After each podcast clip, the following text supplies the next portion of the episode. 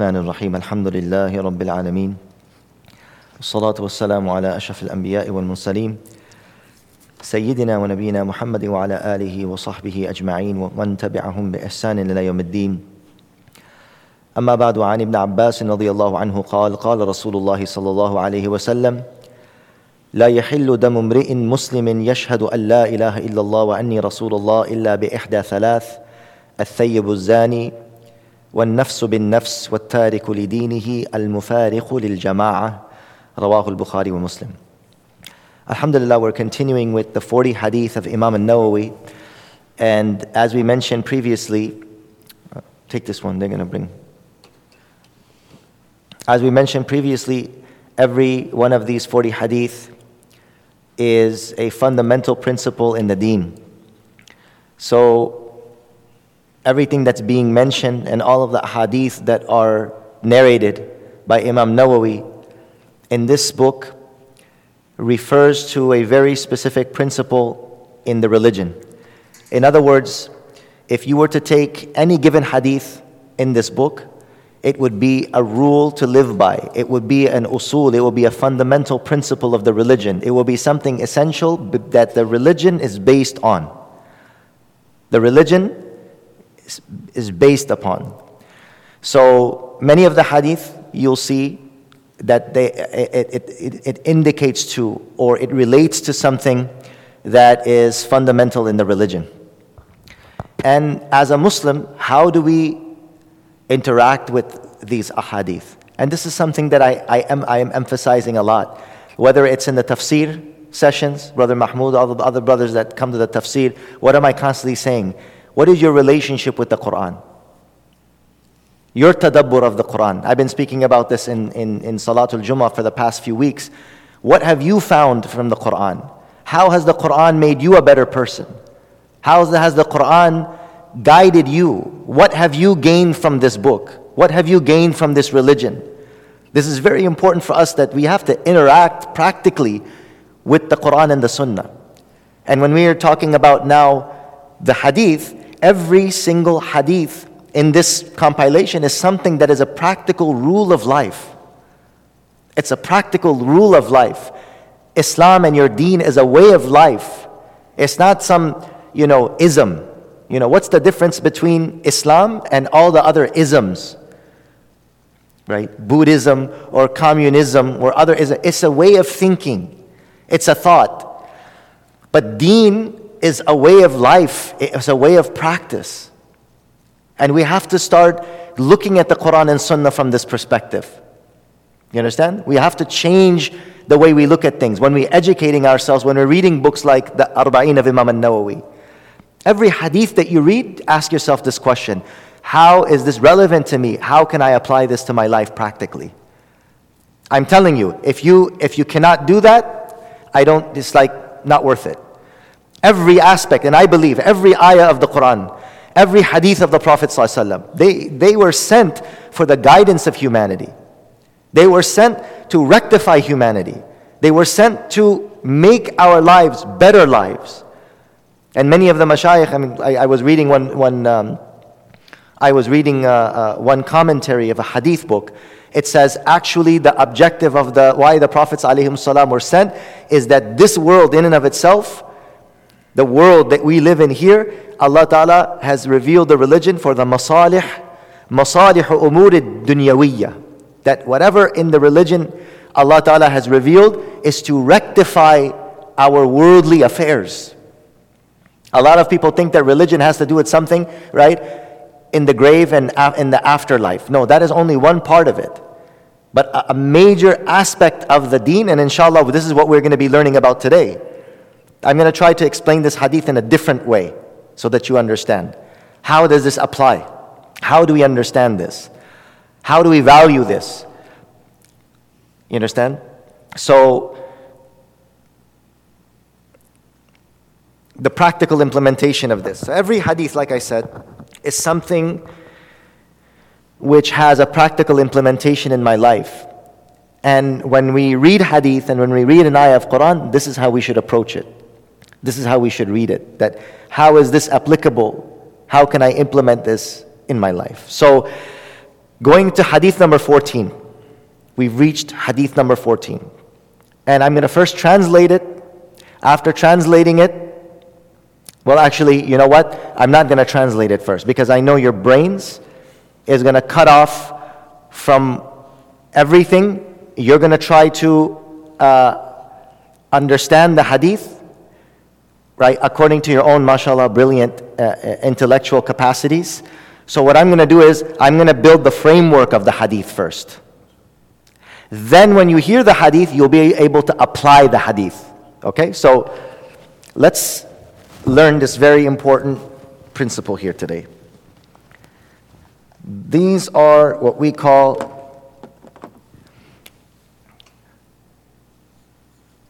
the maqasid al-sharia.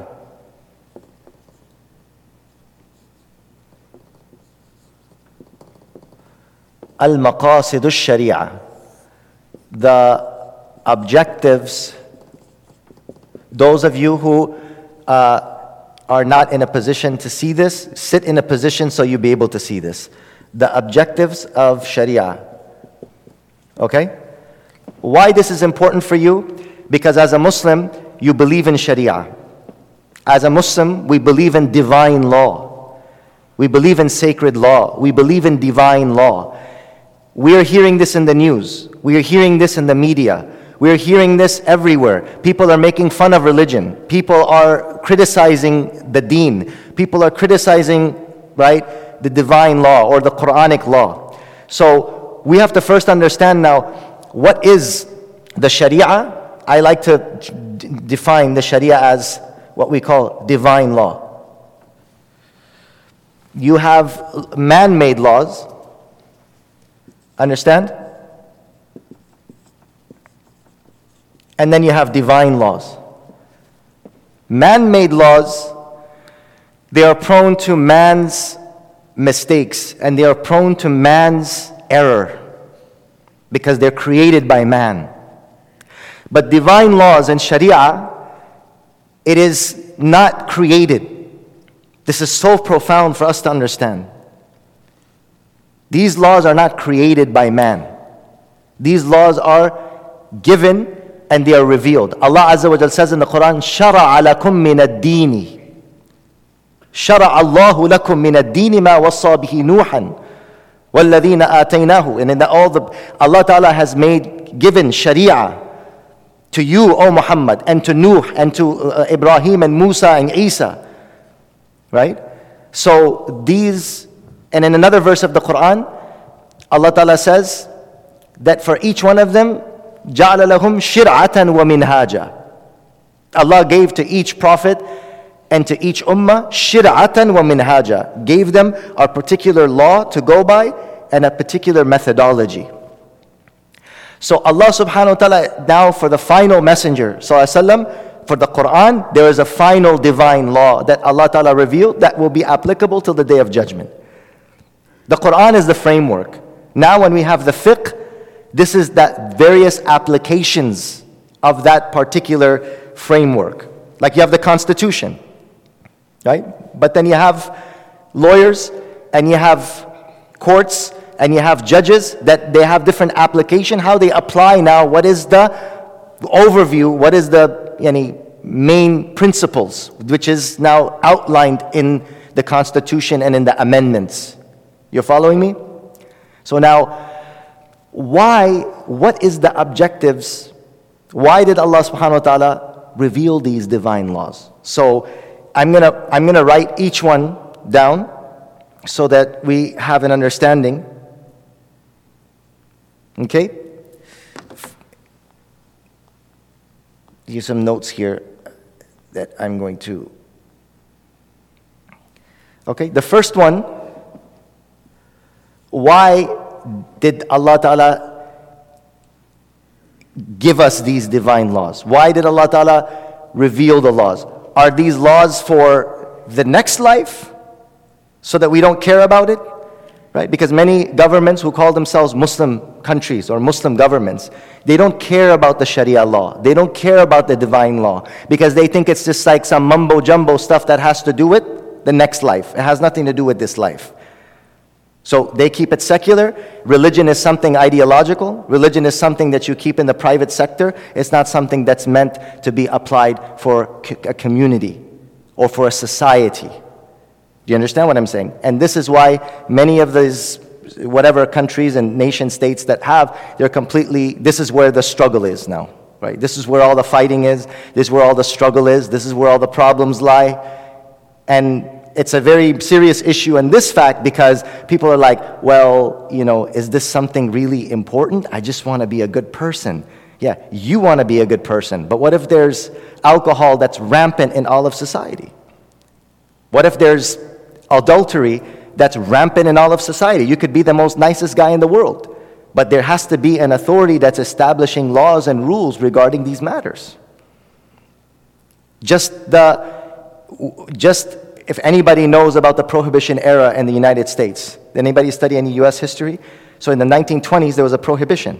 What happened? It was a tumultuous, very, very kind of ajib time that these people had gotten to such a level of morality in the 20s, things were much different in America. They were at such a level of morality, they said, We don't want alcohol in our country. It is going to be banned by the law. So now, what happened? What was the knee-jerk reaction? You know, these mobsters and you know many of them came out in the 1920s that came out in the 1920s with the tommy guns and all that. All of that was because of the alcohol trade. You understand? There was a knee-jerk reaction that came about from that. But the point is is that it, it created a lot of change in the society when the government cracked down on it right? There was a lot of change in society when the government put it in. When the government had placed restrictions upon gambling, when the government had placed restrictions upon prostitution.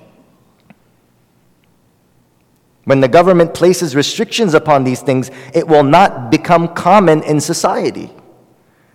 And when the government says it's okay, prostitution is okay, what happens? It becomes part of the society.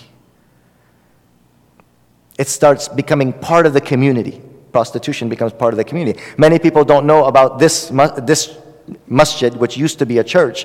What the, the, as the legend goes, right? As the legend goes, is that, you know, there is the, the bay over here where there was sailors. And this was a little town where there was brothel close by.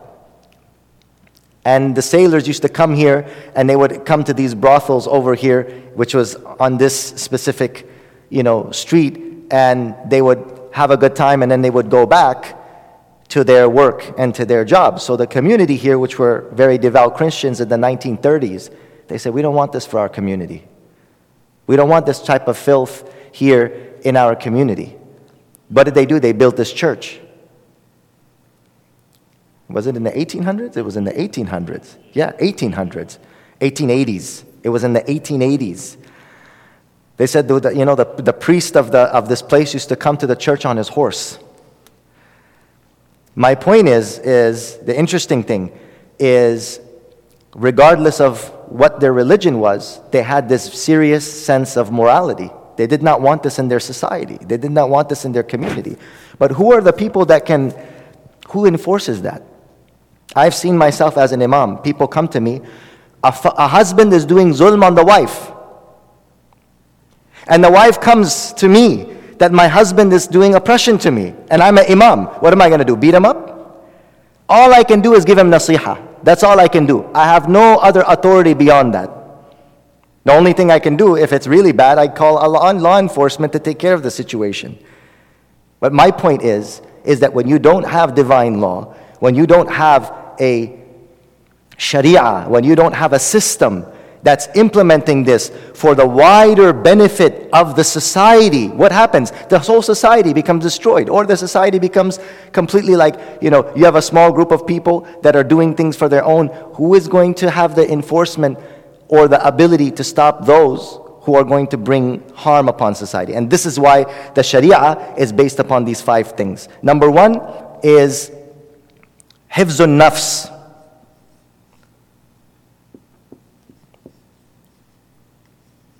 Okay? Hifzun nafs. The second one is hifzul mal.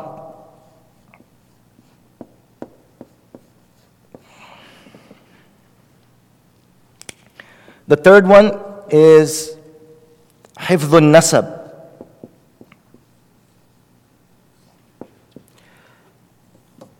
The fourth is hifzul ird.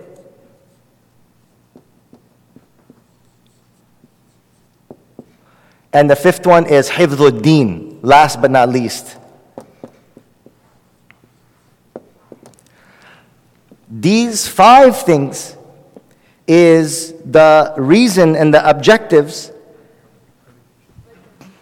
The reason and the objectives. Why did allah subhanahu wa ta'ala the laws that he sent in the quran the various different types of laws that he sent. And inshallah in the hadith that we're going to be doing it's going to be discussing this very point. That's why i wanted to I wanted to build the framework the framework of what is the introduction to this hadith. Otherwise, if you don't know this, you're not going to understand the hadith and your mind is going to go take you in another direction. Hifdhul nafs, it means preservation of life. Hifdhul hayat. Hifdhul nafs, yani hifdhul hayat. That sharia has been, the, many of the laws that are in the sharia have been imposed and have been sanctioned because of what? To preserve human life. Why? Because if there is no human life, then there is no person to practice the deen. If there's no human being, if the human being is gone, then there's no place where the deen is going to be implemented when there's no human being. You understand? For example, I, I, I, tell you, do the oil change on the car. If there's no car, there's no oil change on the car. First comes the car, then comes the oil change. The human has to exist. If the human beings are being killed, left, right, and center, where is the implementation of deen? So this is first and foremost above all else. Secondly, hifzul mal. And look, this, the, the, scholars have even debated the, how do you say, the, the, uh, you know, the, the, how do you say that the, what's first and second? The sequence. Some scholars have put deen all the way in the top, right? But I, I'm, I'm explaining why certain scholars have put life before the deen is because in certain situations, if a person puts a gun to your head and says, Renounce your religion, I'm going to kill you, you are allowed, according to the Quran, for the preservation of your life to say, Okay, I don't believe in. Because if there's no human, there's no deen. The whole reason the, the deen has been revealed for the human. If you negate the human being, where is the deen going to be practiced? So, whatever, I mean, we're talking about divine laws. Why did Allah send the laws? And what have the law been sent to do? What has the law been sent to preserve? What is the objective of this law? So, us, for, for us to understand when people say, oh no, Sharia law, you know, you have a guy with like a machete and he's chopping people's hands off. Whereas in reality, there is another whole aspect to it where you have this. This is what the Sharia has been sent in order to preserve. And now we're going to, inshallah, discuss those particular laws which one applies to which? So, hifzul nafs. Hifzul mal. If there's no wealth, if there's no economy, right now we got a lot of deen in Afghanistan, supposedly, no mal. People are dying. People cannot practice deen because there's no mal. Because there's no mal, the society is falling apart. Hifzul mal, therefore, hifz and protection of people's wealth is one of the objectives of this divine law. Many of the laws that have been revealed in Islam is to protect people's wealth. So that what? So that there is no, how do you say, that, that, that whatever, you know, gives subsistence to human life. Because one is human beings. But how does that human being survive? The human being is, subsists through sustenance. Human being survives through sustenance. If there's no sustenance, the human being cannot live. Therefore, Sharia law or divine law has to have something in it in order to preserve wealth as well. You understand? Okay, so that's understood. Number three, hifzun nafsab. Hifzun nasab. Hifzun nasab means preservation of lineage. Preservation of lineage. If you don't know what is nasl, like then there's no differentiation between human beings and animals. A dog goes and sleeps with a female dog, and then another dog is born, another dog comes, and the, the next dog, and whose son is that, and whose child is that? Nobody knows. Where did I come from? Where is my nasab? Where is my lineage? Who is my father? Who is my clan? Where did I come from? And this also creates a huge chaos in society where people don't know where is my where is my this is this is the honor of a human being this is what separates human beings from creatures and animals, which don't have lineage. And the most, the most, that's why they have amongst animals what you call pedigree. You have horses where they know the lineage of that horse all the way back to the first horse. You have lineage of dogs that you know that the, the, the father of that dog going all the way back to the first dog. What happens? That dog, even in the performance, that horse in the horse race, they say this is a pedigree. If anybody knows what that means, yani, it's an animal with a lineage. That animal performs better, that animal is sound, that animal is balanced, that animal is at its peak top condition. It's immaculate. Why is that? It's because the nasab is uh, preserved. When you have a society where the nasab is not preserved, what do you have? You have a society of like wild animals, chaos. And it's an interesting thing. A large percentage of people that are in prisons, a large percentage of inmates that are incarcerated, you'll find 90% of them don't know their nasab. 90% of them, they are people, 80 to 90%, they don't know what is my lineage, where did I come from, who is my father. It was a one night stand. I don't know where my father was. My father was not in my life. I was raised by a single mother in not saying that, you know, single mothers, their children will not come out uh, uh, good. I was the child of a single, but we're talking about, right, uh, lineage, that there was no consummation of the marriage. There was no honoring. There was no, right, uh, concern about sanctity of this union, that there should be a you know, uh, honor of this human being, raised in a way with dignity and with tarbiyah, which then what does what? When you're making hifz of nasab, you're actually preserving the dignity of society. Otherwise, you just have a, a free for all chaos in society, and that also creates a lot of problems. Then you have hifzul ird, preservation of honor. People should not be discriminated.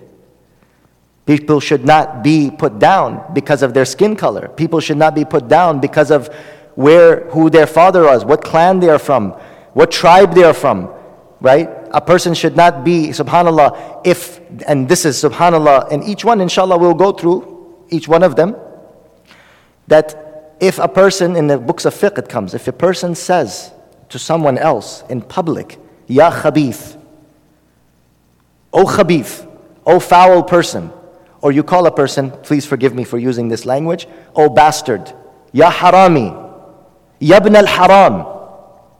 You use this word. Yani shara'an. You can take that person to a court of law and that person will be taken to task by the qadi. Because what the honor of a person is to be preserved by the sharia.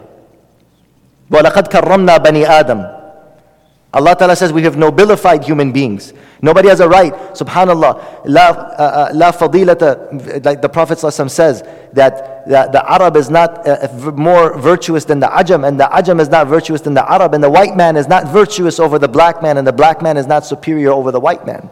This is the prophetic teaching.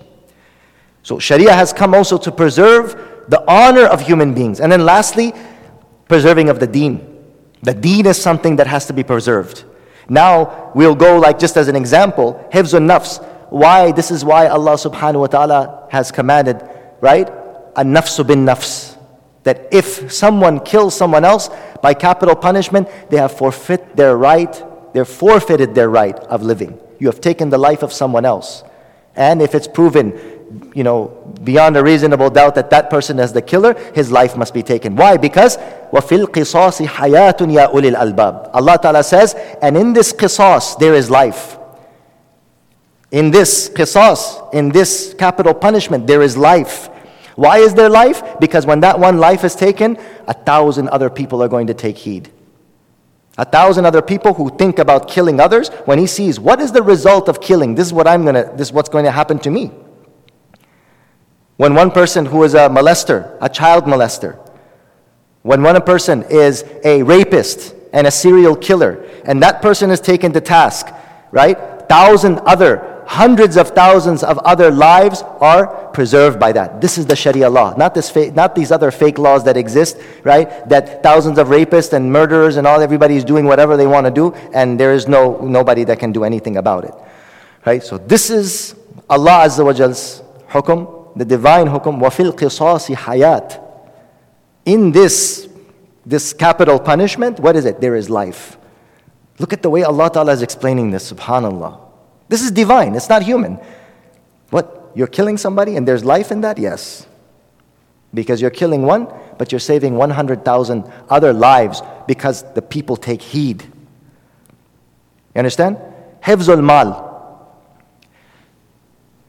السارق والسارقة فاقطعوا أيديهما جزاء بما كسبا نكالا من الله والله عزيز حكيم The male and the female thief cut their hand Allah Azza wa Jal says this. السارق والسارقة فاقطعوا أيديهما جزاء بما كسبا. This is the compensation of what they have earned. نكالا من Allah. What is this? This is Allah using them as an example. Allah is using them as an example.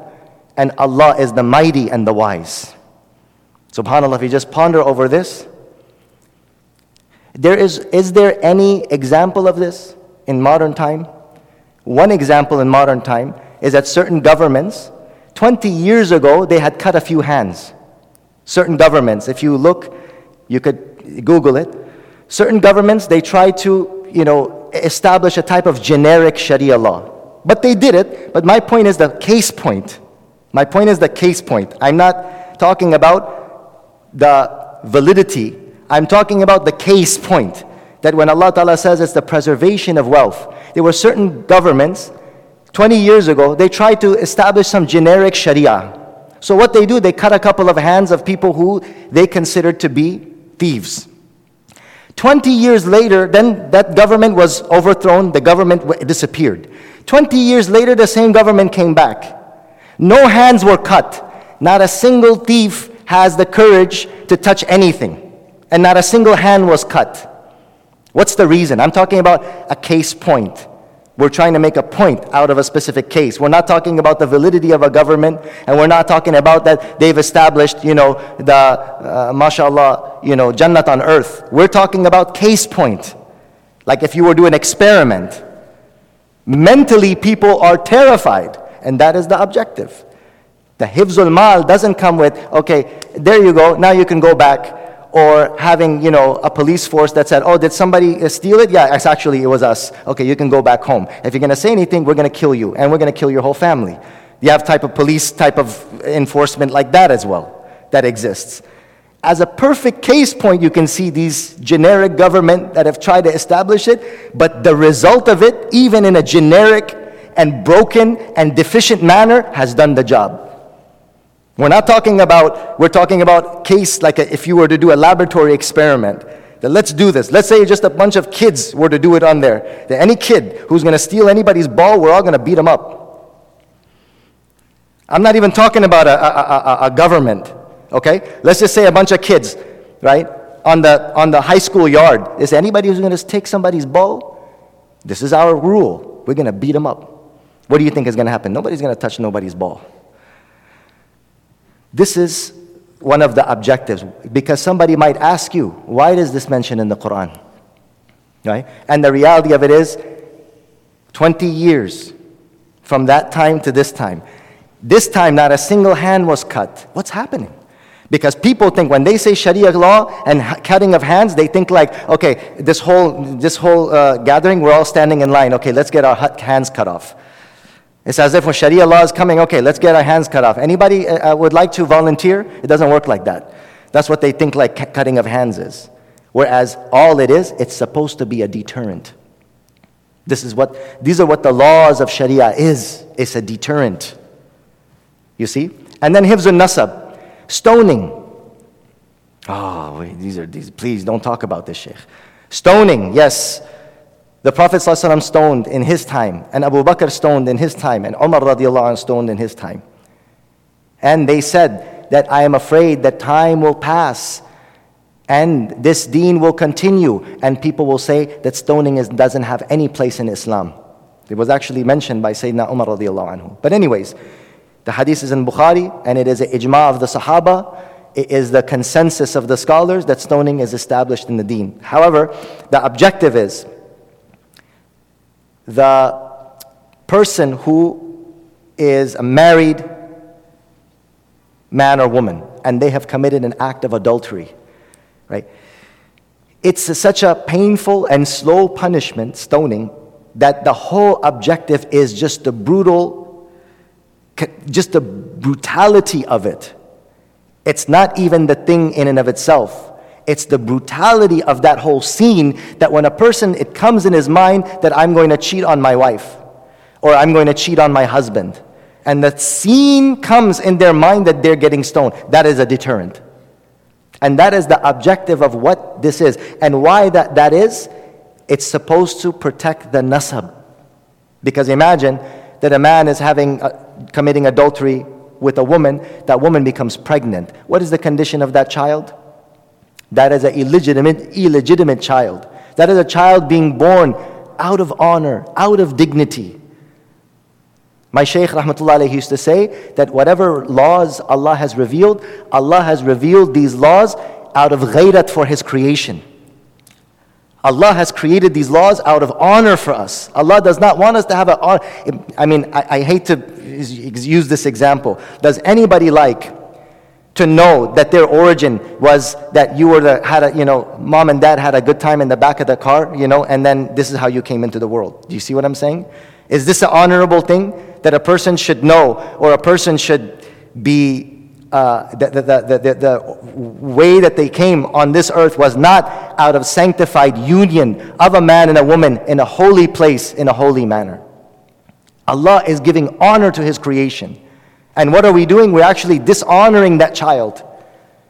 And that is why they say if relations takes place in a place other than the private part, then it is not considered zina because it is the place of where the womb is, the place where the child becomes born.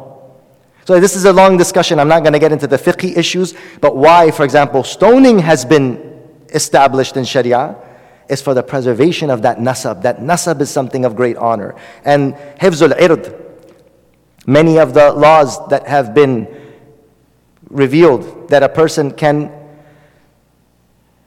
Haddul Qadhaf. We've heard of Hadd Qadhaf. We know that in the time of the Prophet ﷺ, the Prophet's wife Aisha was accused of adultery. We know that? You've heard of that? And many, many people said, yes, uh, you know, Aisha had a relationship with this Na'udhu billah, na'udhu billah, this companion. Allah subhanahu wa ta'ala revealed, He said, bring four witnesses. You have to prove. It's not just a Sharia law, just come and say somebody did something and then you get your hand cut and you get stoned to death, and it doesn't work that way. There's a due process in our Sharia as well. So this allegations was made and accusations was made against the most pure of human beings. Bring your proof. They weren't able to bring a proof. Therefore, for the protection of the honor, a hundred lashes. فَجْلِدُوا كُلَّ وَاحِدٍ مِّنْهُمَا مِئَةَ جَلْدَةٍ Allah Ta'ala says if they cannot bring those four witnesses after making this allegation and accusation, then you are the one that is making qadhaf. you are making accusation of a pious human being. And what have you done? You've destroyed the life of a person. When you have defamed a person, you've destroyed the life of a person. Therefore, you are worthy of a hundred lashes for doing what? For accusing and dis- actually destroying the life. If anybody has studied Waqiatul Ifk, it's a long hadith in Bukhari you will see that the Prophet did not go through any stress as much as he went through emotional stress in Waqiatul Ifk. Hafiz you know, in Sacrifice, I have compiled a book, Sacrifice. One chapter is the emotional hardships the Prophet went through. Read that Waqiatul Ifk. How much the Prophet went through for his wife being accused. Imagine the wife of the Prophet. That's where the verse was revealed. الطيبات للطيبين والطيبون للطيبات والخبيثات للخبيثين والخبيثون للخبيثات أولئك مبرؤون مما يقولون. Allah Ta'ala says, O munafiqeen, O munafiqeen who are accusing the wife of the Prophet, listen to this. The evil women are for the evil men. And it's good for the Shia to hear this as well. Because the Shia, they're always accusing the wives of the Prophet. So, all bewukuf Shias, listen to this. If the wife of the Prophet is evil, why did God give an evil woman? It must be an evil man then. What is your, what is your response to that? What is the response of the Shia to this? They accuse always talking bad about Aisha, talking bad about Hafsa. So you talking bad about the wife is actually talking bad about the husband.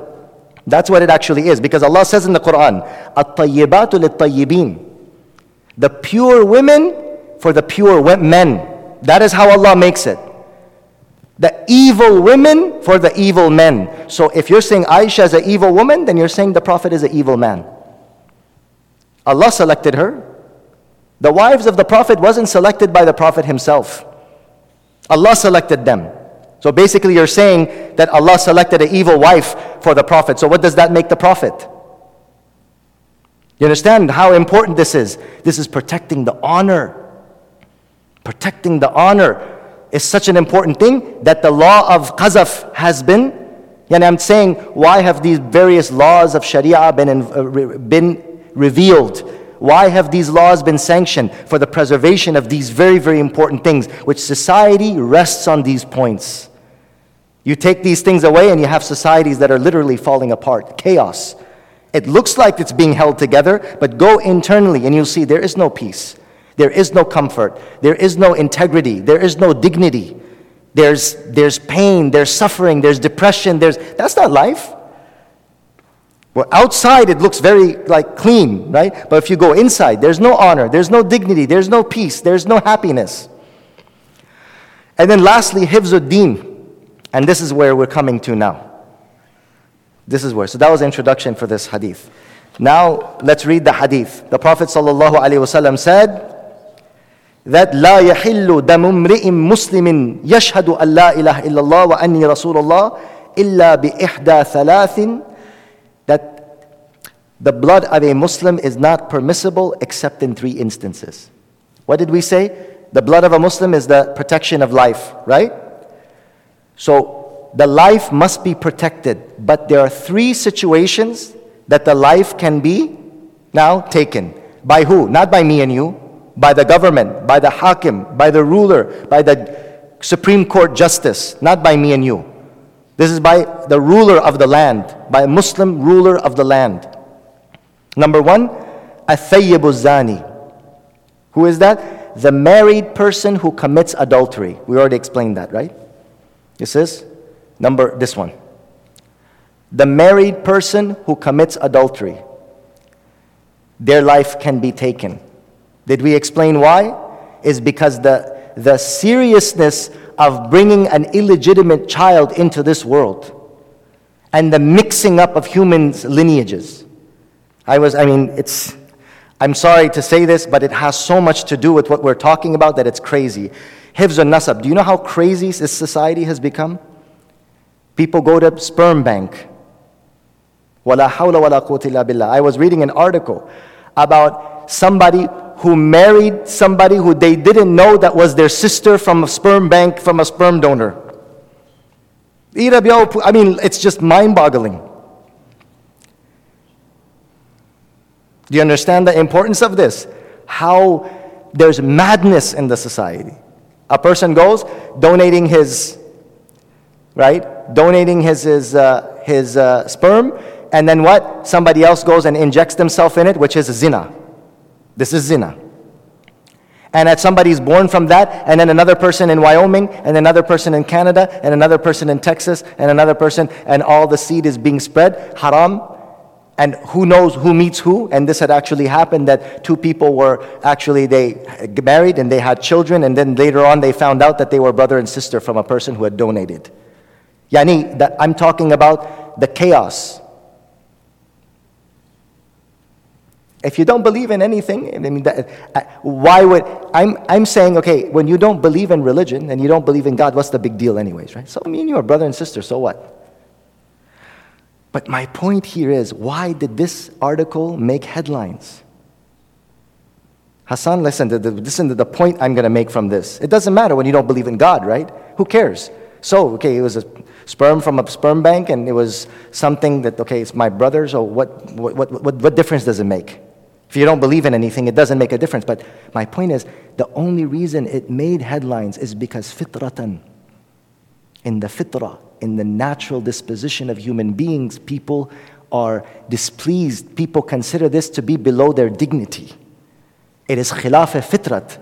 It is not according to the dignity of human beings that this should be happening. Human beings love to be honored that I know that this was my mother and father, they were married in the church. I mean, this was part of this culture. They honored this, this was honorable to them. There was a woman who came to the masjid. She says, oh, Wow, this is so beautiful. I had gotten married in this church 40 years ago. Old lady, she came. What a beautiful thing it was that even in this society, people used to marry in a place of worship. Do you know how special that is? Do you know how good that is? This used to be honored in this country as well. People who believed in the best way, Ahl al Kitab. This is the beauty of Ahl al Kitab. All Ahl al Kitab have this. What's the Ten Commandments? This is Ten Commandments. Thou shalt not kill, thou shalt not steal, Thou shalt not take the name of the Lord in vain. Thou shalt not take any gods besides one God. Isn't it? This is what Ten Commandments revealed to Musa salam in the Torah. My point is, is that, right, this is the point, what, what the Prophet is saying, that you will not take the life of a Muslim except by these three, and one of them is, right, the zani. The zani because of what chaos is going to bring, because of that chaos, of what it destroys the society, Allah wanted to bring such a punishment that it's so brutal that just the scene of it will make a person deter. If somebody were to ask you anything about these laws, just remember one word it's a deterrent. It doesn't happen every day. They say in the Ottoman Empire there was not one stoning that took place. 800 years, Ottoman Empire. Why? Number one, it has to be proven with four witnesses that they see that the string going into the eye of the needle. Four witnesses has to see this, the, str- the string going into the eye of the needle. So that's point number one. Taking this into consideration, we understand that this is not something that even Allah subhanahu wa ta'ala wants it to that everybody should be getting this punishment. It's a deterrent. Do you understand this? It's a deterrent. And there's rules regarding even stealing that it has to be something of value. If somebody, for example, steals the, you know, a pen or somebody steals food, you don't get your hand cut. It has to be something of value. And then you look at the condition of a person if he's poor, if he's hungry, what's the condition of society? And there's all of these things that come along with it. Khair. nafsu bin nafs. The second thing is, the point is taking a life for a life. If somebody took the life of somebody, he's a murderer. He has forfeited his right. He has not honored life.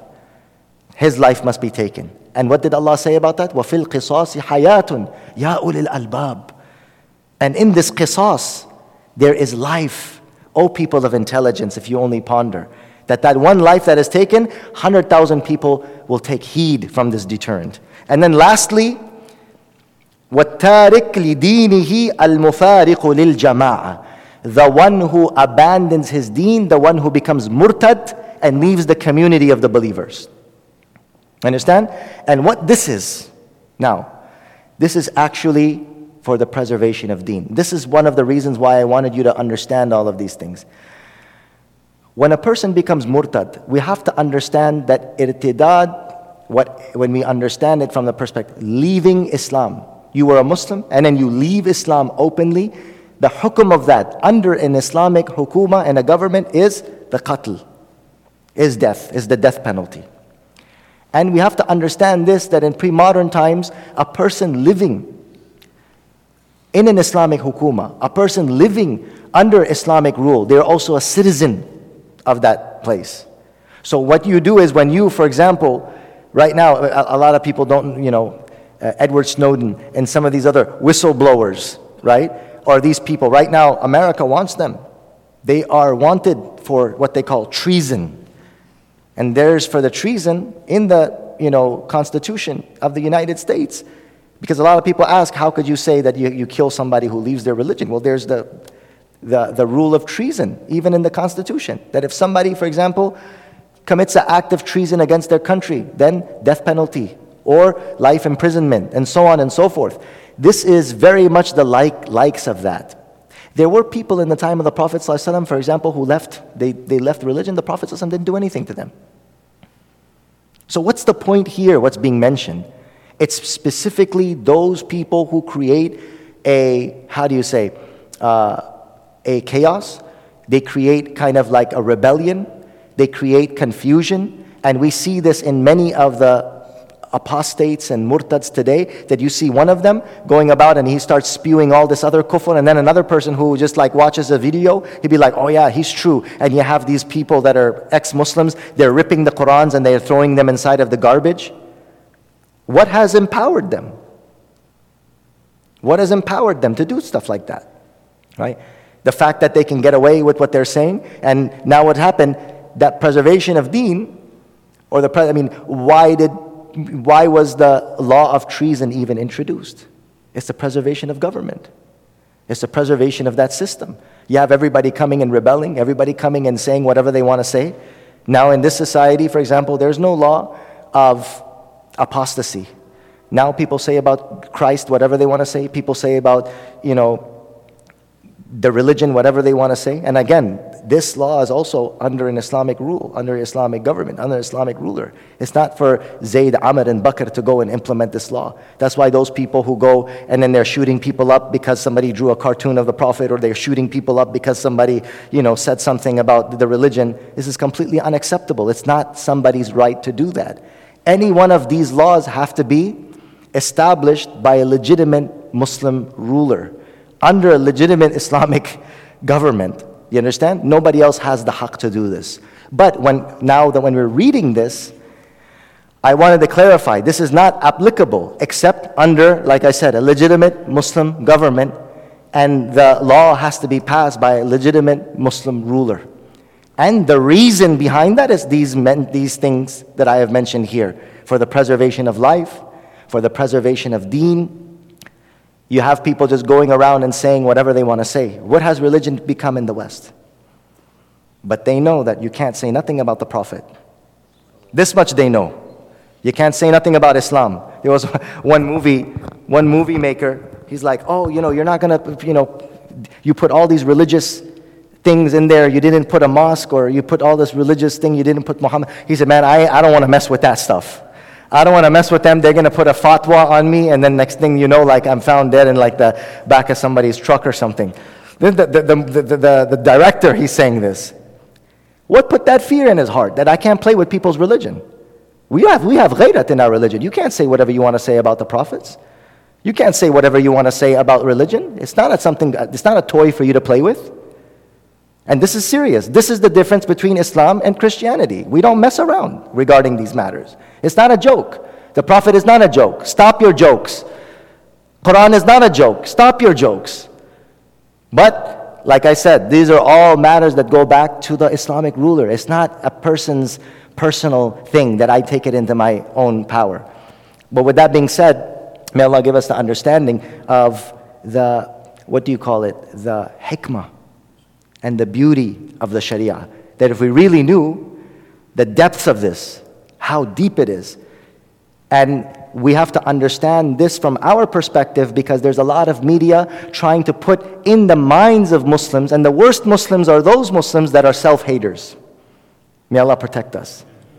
The worst Muslim of all is the Muslim who is a self hater. Wallahi, there is nothing, my dear brothers and sisters, that is greater than actual good and proper Sharia being implemented in the world somewhere. But the reality of it is, Muslims are so used to the secular kufr system that we become like number one proponents of opposing that and going against that and criticizing that in every single way that we can. And this is a nifaq in the heart. I seek refuge in Allah subhanahu wa ta'ala in that.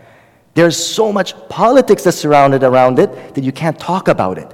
But deep down in your heart, you have to understand this has to be done before the end of this world. This is going to be happening. This has to be established. How is that going to happen? In a way that the West likes it?